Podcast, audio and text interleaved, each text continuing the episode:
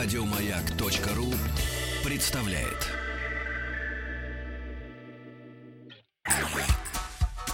Да, ну вот мы сейчас пытаемся связаться с Антоном Долиным, который, по-моему, там в Берлине забух... Осел. забухал, вот, и решил на работу не выходить. Хорошо ему в Берлине, на Берлинском кинофестивале. Хотели с ним поговорить об э, каких-то первых днях, но не таков Антон. Не поддается? В одной руке рулька, айсбайн, в другой пиво и Х- шнапс. Хотелось бы узнать, а, а что ему там не, не, не понравилось? Да, да, да. Давайте пока прервемся, у нас есть еще важное сообщение для вас. Да. Да, да. Давай. А, На этой неделе, друзья, не пропустите, на телеканале «Россия» состоится премьера многосерийного фильма «Культ». А, В ролях замечательные актеры Валерий Николаев, Татьяна Арнгольц, Константин Крюков и Дмитрий Марьянов. Сегодня в 21 на канале «Россия». А, Это приключенческий сериал. А, Действие его происходит в Латинской Америке. Ну и героям фильма предстоит а, большое испытание спасти своих родных из сетей тоталитарной секты. Времени на спасение все меньше. А, Ну и члены секты готовятся ко Дню Солнца, обряду, который станет последним в их жизни. Погони, перестрелки, страсть, ненависть и любовь. Все, что я люблю. А, И не пропустите. Я буду обязательно смотреть. А, а а а теперь давайте... Что же, Антон на связи? А, Ни- ну никак у хорошо. нас, Подожди, время же казенное. Ну Чё, да, да, да. давай. Не наше же время, да. А, а, Антон такой Да. дозванивается, Налогоплательщики, вижу. налогоплательщики оплачивают. Вот это сейчас это странное отсутствие Антона у телефона, хотя было оговорено заранее. Я прошу отметить начальство, так сказать. Мгм. Это странную ситуацию, странную, если не сказать больше. Мгм. Что это? А назывался другом. Что это непрофессионализм, что это может быть какая-то диверсия. Дышите глубже. Спутник кинозрителя. Что, Антон на Есть связи? друг на связи. Антон, Да, привет, привет. ребята. Говорили о тебе, знаешь, хорошо говорили. щас. Не, не хорошо, Антон, он говорил. Э, Я уверен, что хорошо. Я от Да. Пети ничего другого не Да, да, да. Ну рассказывай, как ты там? Че, как? Да я хорошо, и все, все благополучно. Показывают какие-то прекрасные фильмы, какие-то ужасные фильмы. Толпы совершенно бесчеловечные, войти никуда невозможно. Ну, в общем, наверное, это хорошо. И говорит о том, что с закатом Европы немножко поторопились. Вот. Здесь особенная тема в этом году, разумеется, с беженцами. Ужасно трогательно объявлено, что волонтеры могут беженцев, которые пожелают, э, вводить на киносеансы. Ну, разумеется, для тех беженцев, которые как-то понимают по-английски. Ну, здесь все фильмы снабжены английским переводом и субтитрами. Вот, и волонтеры специально их сопровождают. Для этого выделяют специальные места и специальные билеты. И фильмы про беженцев тоже в огромном количестве. И один из них, мне кажется, может здесь победить. Он совершенно прекрасный. Причем э, не имеет никакого отношения вот к этой э, политкорректной специальной моде, а действительно настоящее такое мощнейшее кино.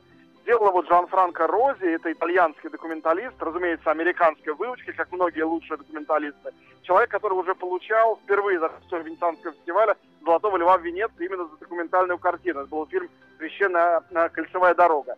Он снимал свою новую картину, называется она «Огонь в море», целый год на острове Лампедуза. Не знаю, в курсе вы, друзья, или нет, но это остров, который находится в море ровно посередине э, между побережьем Африки и Сицилией, причем ближе к Африке.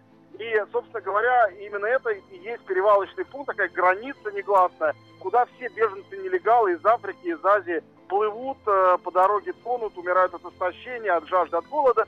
И вот жизнь этого города, в течение, этого острова в течение года снимал Рози, и получилась совершенно потрясающая картина, с одной стороны, в традициях неореализма, замечательными живыми героями, деревенский доктор, э, мальчишка, сын рыбака, который там стреляет по каким-то воробьям из рогатки, долго мастерит эту рогатку, э, и другие местные, в общем, э, очень простецкие жители, а с другой стороны, значит, эти несчастные толпы умирающих чернокожих по преимуществу людей, которых вылавливают в море, здешние спасатели, для них это рутина для спасателя, они не видят в этом ни героизма, ни, наоборот, какой-то там карательной работы. Вот. И мы видим, как естественным образом совершенно несладкую и совсем несчастливую европейскую повседневную жизнь вливаются люди, для ко- которым эта жизнь, как ни странно, все равно кажется раем. Вот, это невероятно все, конечно, актуально, прям бьет по живому нерву, и публика все это смотрела, замерев и затаив дыхание. Вот, что касается какого-то более развлекательного, то мой фаворит пока что фильм под названием Midnight Special, я не знаю, как перевести его на русский, Ну, а, вообще это как бы полуночный специальный выпуск новостей имеется в виду. Э, это картина похожа немножко на раннего Спилберга, которого мы, Петя, с тобой так любим. Да. Э, также на Карпентера, раннего Кэмерона. Хотя сделанная, ну, как бы в рамках авторского кино. Это история чудесного мальчика, э, который обладает невероятным дарованием. У него глаза, цвет которых силой равен термоядерному взрыву. И это история про то, как его родители спасаются бегами через юг Америки, через Техас, убегая от э, федеральных служб и от каких-то сумасшедших сектантов, которые считают мальчика мессией, для того, чтобы доставить мальчика в таинственное место по тем координатам, которые он откуда-то узнал и им сообщил. Очень классная картина с Кирстен Данст, э, Сэмом Шепардом, Адамом Драйвером, новой звездой новых «Звездных войн».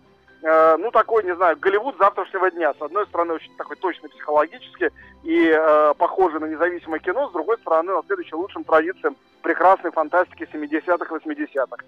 Вот, кроме этого, огромное количество всякого э, такого специального политкорректного э, барахла, которое здесь, конечно, в Берлине водится, но ходит Мэрил Стрип э, с видом абсолютного сфинкса, с непроницаемой улыбкой смотрит все фильмы, хорошие и плохие, по ее выражению лица или поведению понять, что бы то ни было, невозможно. То есть ее периодически видишь, но э, кроме трепета от встречи с небожительницей, больше ничего определенного испытать не можешь, и развязка фестиваля пока что ну, совершенно непредсказуема. Антон, с кем удалось поговорить? Ну, чтобы Петю добить.